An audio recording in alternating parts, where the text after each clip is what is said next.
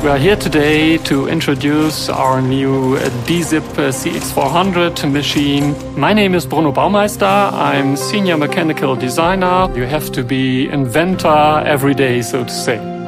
This machine can make uh, very nice D-zip bags and D-zip means Doy style bags with a zipper but the zip material is just in the inner area of the bag. This means the bag looks much nicer because there's no zip material in the side seals and also the bag is much tighter.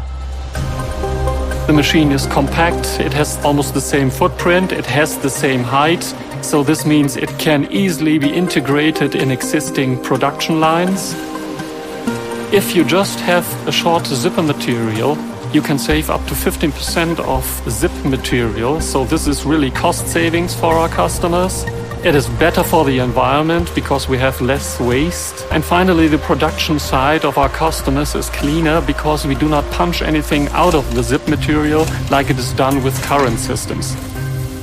Changeover between bag styles goes very fast. Most of it can be done without the need of any tools. The zip length is configurable for our customers. This means he himself can determine what zip length he wants for his bag.